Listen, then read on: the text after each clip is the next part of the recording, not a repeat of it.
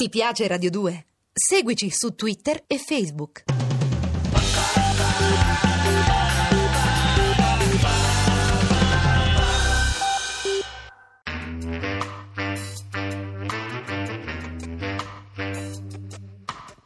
Alle 8 della sera. Il racconto delle cose e dei fatti.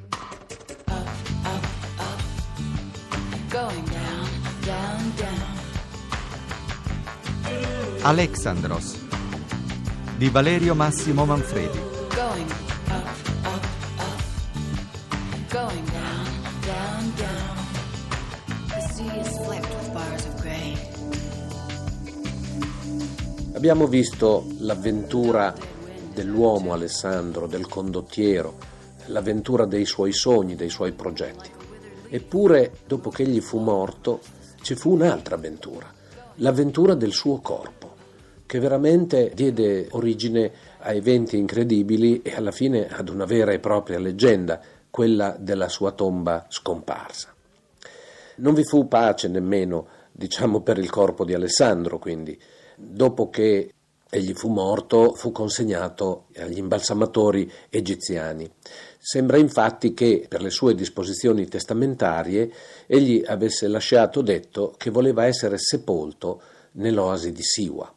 Secondo le relazioni che ci sono pervenute, addirittura nel suo testamento ci sarebbero state ancora delle disposizioni ben più incredibili, ben più straordinarie, per esempio l'erezione di una tomba per il padre Filippo grande almeno come la grande piramide, la costruzione di intere città, lo scambio di popolazioni, insomma addirittura qualcuno ha pensato che il redattore principale dei diari, probabilmente Eumene di Caria, avesse inserito delle disposizioni così assurde da screditarle affinché appunto nessuno poi pensasse a realizzarle. Comunque stiano le cose, in attesa che si assestassero i nuovi equilibri di potere, il corpo di Alessandro, affidato agli imbalsamatori, restò poi a Babilonia per quasi due anni. In quel periodo si pose mano alla costruzione del carro funebre, un vero e proprio tempio semovente, con tanto di colonnato ionico attorno, con leoni che reggevano il sarcofago, con eh, vittorie, con eh, meravigliosi dipinti sul padiglione che lo ricopriva. E poi si cominciò ben presto a discutere sulla destinazione finale del corpo dell'eroe. Ovviamente i macedoni volevano che tornasse a casa, cioè che riposasse nella necropoli degli antenati che si trovava ancora nella vecchia capitale a Ege, là dove di recente, qualche anno fa, è stato scoperto il sepolcro che gli archeologi hanno attribuito, pur con qualche dissenso, a Filippo, al padre di Alessandro. Invece gli indigeni persiani volevano che il re riposasse per sempre a Babilonia. E anche qui è interessante vedere che da un lato i macedoni consideravano Alessandro cosa loro e quindi doveva rimanere un macedone e tornare nella patria ancestrale, mentre invece gli orientali cominciavano evidentemente a sentirlo cosa loro, e cioè a pretendere che rimanesse in quella che lui aveva sognato come la futura capitale del suo nuovo mondo. Sta di fatto che dopo circa due anni, tra il 321 e il 320 a.C., il corteo funebre prese finalmente le mosse. Però qui le fonti a noi pervenute sono alquanto nebulose, deve essere successo qualche cosa di poco chiaro. Secondo alcuni, per esempio, ci sarebbe stato quasi una sorta di scippo, mentre Perdica era occupato in Cappadocia, Tolomeo avrebbe fatto un colpo di mano e si sarebbe impadronito del carro funebre trasportandolo in Egitto. Secondo altri, invece, secondo altre testimonianze, invece sarebbe stato un vero e proprio scontro diretto tra Tolomeo e Perdica, in cui Tolomeo sarebbe risultato vincitore. Altri ancora parlano addirittura di un trucco, una sostituzione della salma con un manichino, per cui poi il vero corpo sarebbe arrivato in Egitto per vie traverse e durante trasporti notturni.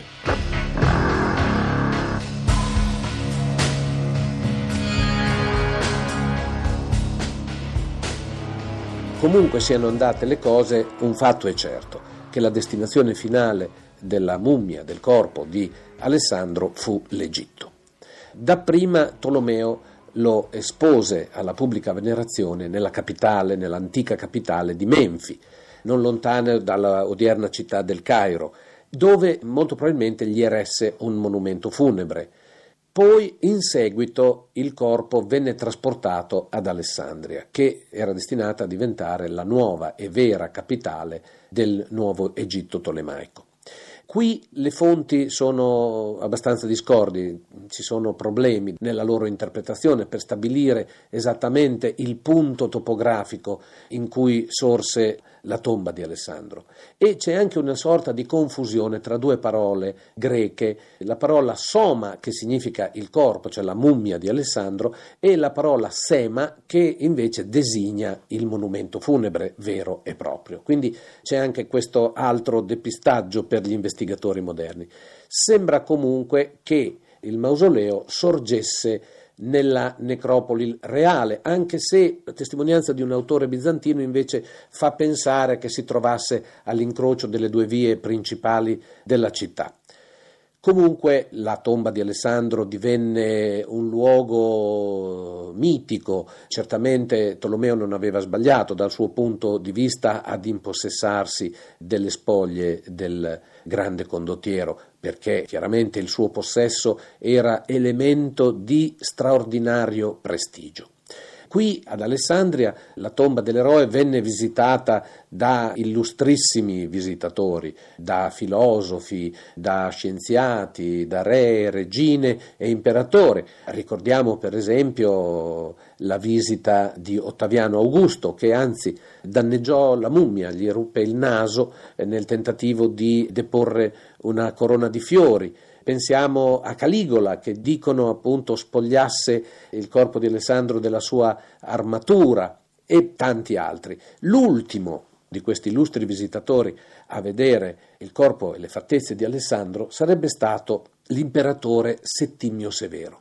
Secondo una testimonianza dello storico Cassio Dione, Settimio Severo sigillò alla fine la tomba di Alessandro affinché nessuno più disturbasse il sonno dell'eroe.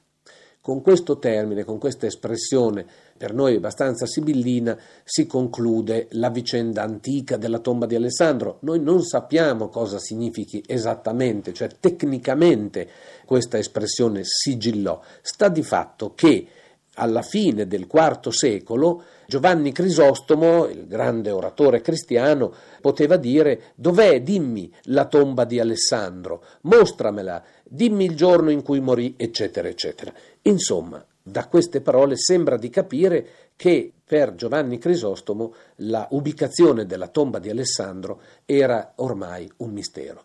Si era perduta la memoria e la cognizione di dove si trovasse. Date le circostanze che abbiamo orora esposto, uno potrebbe pensare che la tomba dell'eroe cadesse completamente nella dimenticanza, e invece no. Per tutto il Medioevo, ma già nell'età antica e per tutto il Medioevo si continuò a favoleggiare, si continuò a parlare di questo misterioso monumento e si credette più volte di identificarlo or qua or là all'interno della città di Alessandria o alla sua periferia, fino all'età moderna quando di nuovo prima gli avventurieri e poi gli archeologi risollevarono sempre in modo più clamoroso il problema.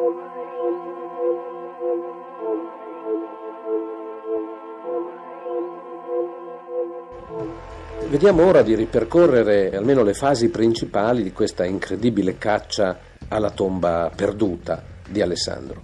La caccia comincia in qualche modo già nell'antichità. È intorno al 400 d.C. che giunge ad Alessandria una ricca vedova che si dice guidata addirittura dall'arcangelo Raffaele. Giunge da Roma per costruire una chiesa per erigere un tempio a San Giovanni Battista e al profeta Eliseo.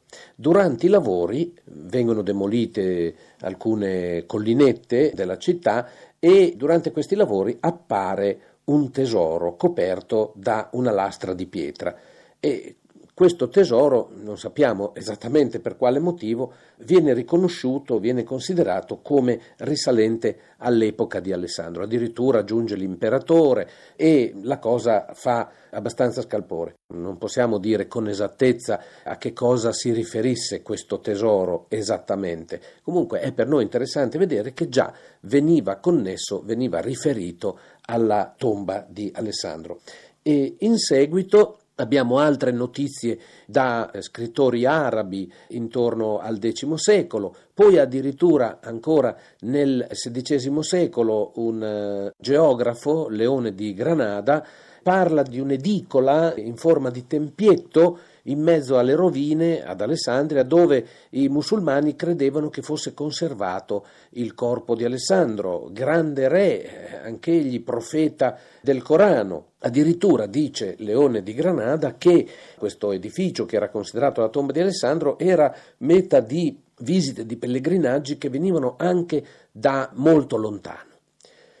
E veniamo al 1800, intorno alla metà del secolo, un certo Ambroise Schilizzi, che era un dragomano del consolato russo ad Alessandria d'Egitto, asseriva di essere penetrato nei sotterranei della moschea di Nabi Daniel, uno dei luoghi che in qualche modo era indiziato per essere in prossimità della tomba dell'eroe macedone e di aver visto laggiù una gabbia di vetro, una teca di vetro con all'interno un uomo incoronato e seduto in trono. Più tardi, circa 40 anni dopo, appare sui giornali la notizia che un greco levantino, un tale Ioannidis, aveva trovato la tomba di Alessandro. Non solo, aveva trovato anche la tomba di Cleopatra in un luogo alla periferia orientale della città e addirittura veniva specificata la profondità in cui si trovavano queste due tombe, una a 16 metri e l'altra a 12 metri. Anche questa però si rivela la notizia di un mitomane. Queste segnalazioni in qualche modo proseguono fino ad arrivare al 1960 quando c'è veramente un evento clamoroso.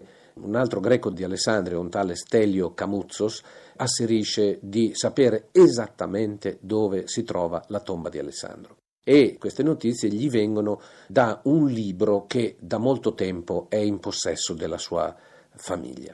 È tale la reazione della stampa, il rumore sollevato da questa notizia che poi ha eco anche sulla stampa internazionale, che le autorità locali sono praticamente costrette a furor di popolo a concedere il permesso di scavi nei luoghi indicati da questo Camuzzos. Anche qui però si fa un buco nell'acqua, il risultato è completamente deludente, negativo.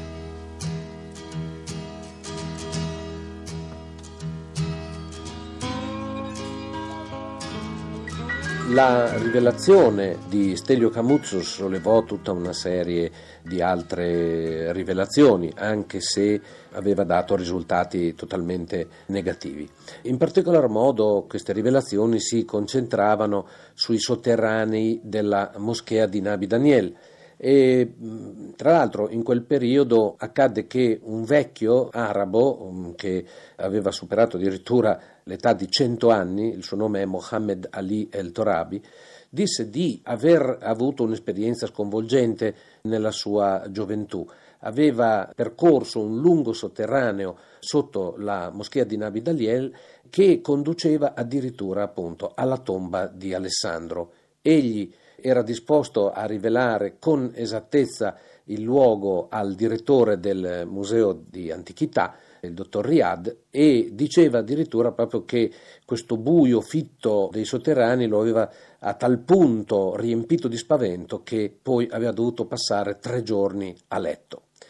Anche questo si rivelò completamente un falso allarme, non portò a nessuna scoperta e resta solo da capire un po' da che cosa erano alimentate queste rivelazioni, che cosa eh, volevano dire, a che cosa esattamente si riferivano. È chiaro che la fantasia popolare poi veniva certamente eccitata da queste rivelazioni, da queste dicerie. Non c'è, si può dire, villaggio al mondo dove non ci sia il mito di un tesoro sepolto. e figurarsi ad Alessandria dove c'era invece la tradizione di questa tomba fastosa dell'eroe più grande di tutti i tempi. Ma veniamo alle indagini serie, diciamo le indagini scientifiche per localizzare questa tomba e vediamo che cosa ci può essere di vero in queste tradizioni. Le fonti antiche ci danno delle notizie importanti. Strabone, il geografo che visitò Alessandria e la descrisse con grande precisione, dice che la tomba faceva parte del quartiere reale, ma che le spoglie non erano più nel sarcofago originario d'oro massiccio perché Tolomeo X lo aveva fatto sostituire con uno la parola greca è ialinon, cioè letteralmente di vetro, ma in realtà significa di alabastro. E poi abbiamo un riferimento del poeta Lucano nella Farsaglia che cita appunto la tomba di Alessandro parlando di un antrum, cioè di un antro, no? e di un extructus mons, e cioè di un tumulo che lo distingue nettamente dalle piramidi e dai mausolei dei Tolomei. Ecco, quindi questa idea che si trattasse di un tumulo ci riconduce immediatamente alla tradizione macedone, che recentemente è stata confermata dal rinvenimento della tomba di Filippo. Ora, un archeologo italiano negli anni 30, Achille Adriani, trovò nel cimitero latino alcuni enormi blocchi di alabastro che avevano una particolarità straordinaria. Erano levigati su una facciata e erano completamente grezzi dalla parte esterna. Ricomponendoli venne a ricostruire praticamente una specie di camera, di corridoio, con le pareti interne di alabastro levigato, la parte esterna invece grezza. Questo ci faceva capire che una volta quella struttura era ricoperta da un tumulo e quindi diciamo che la situazione topografica veniva a coincidere sostanzialmente con le indicazioni degli autori antichi e soprattutto a distinguere questo sepolcro da tutti gli altri per il fatto proprio che aveva le caratteristiche di un sepolcro macedone. In più era fatto di alabastro proprio come dice la testimonianza di Strabone. Forse possiamo davvero concludere che questi blocchi di alabastro del cimitero latino di Alessandria sono tutto quanto ci resta di una delle più grandi leggende dell'antichità. Alle 8 della sera. Alexandros di Valerio Massimo Manfredi. Regia di Giancarlo Simoncelli. A cura di Angela Zamparelli. Ti piace Radio 2? Seguici su Twitter e Facebook.